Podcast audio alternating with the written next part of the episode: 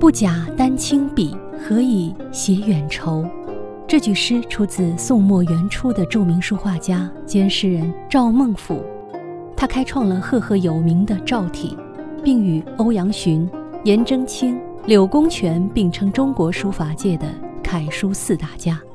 同时，他也是元朝画坛的领军人物，一代画风的开创者。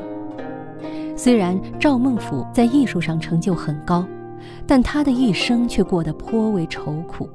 他早年丧父。中年时期，曾被迫无奈地背井离乡长达十余年，所以每当念及故乡及亲人，笔下总有一丝丝淡淡的离愁别绪。再加上他本为宋氏正统，按理说当是富贵荣华尽享的贵族子弟，可他出生的时代恰逢动荡的宋朝末世，南宋灭亡后。赵孟俯顶着被前朝移民歧视和嘲笑的压力，在元朝担任官职，很多人因此认为，赵孟俯作为大宋皇室却为元朝卖命，实在有失大节呀，从而以诏书媚骨无力、不值洗耳等论词否定他在艺术上的成就。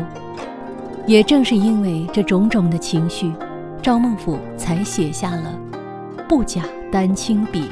何以写远愁的诗句？